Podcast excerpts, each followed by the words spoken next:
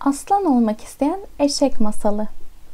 Günlerden bir gün bir çiftlikte sahibiyle beraber yaşayan bir eşek varmış.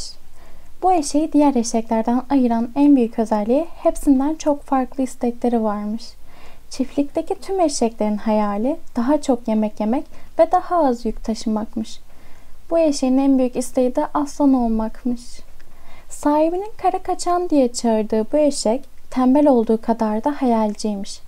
Bütün gün çiftlikte gezer, yan gelir yatar, yorulunca uyur ve rüyalar alemine dalarmış. Kara kaçan kurduğu tüm hayallerde kendisini ormanların kralı aslan olarak hayal edermiş.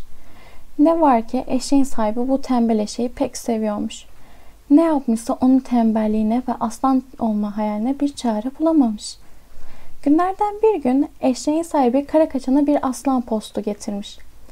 Kara kaçan aslan postunu görünce sevinçten anırmaya, havalara uçmaya başlamış. Hemen aslan postunun üstüne almış. Sonunda kıymetimi anladılar. Eşeklik etmekten kurtuldum demiş. Şimdi istediğim gibi ormana gidip aslan gibi yaşayabilirim diye düşünmüş. Az gitmiş, uz gitmiş, dere tepe düz gitmiş.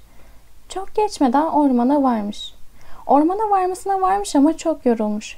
Öyle ki yorgunluktan düşüp bir ağacın altında uyuyakalmış. Sabaha dek uyumuş. Sabah güneşi kara kaçana vurunca uykudan uyanmış. Bütün hayvanlar çevresinde toplanmış. Meraklı gözlerle ona bakıyorlarmış. Bu duruma çok sevinen kara kaçan var gücüyle bağırarak ''Hey ben ormanlar kralı aslanım'' demiş. ''Çabuk sıraya girin ve kralınızı selamlayın'' diye bağırmış.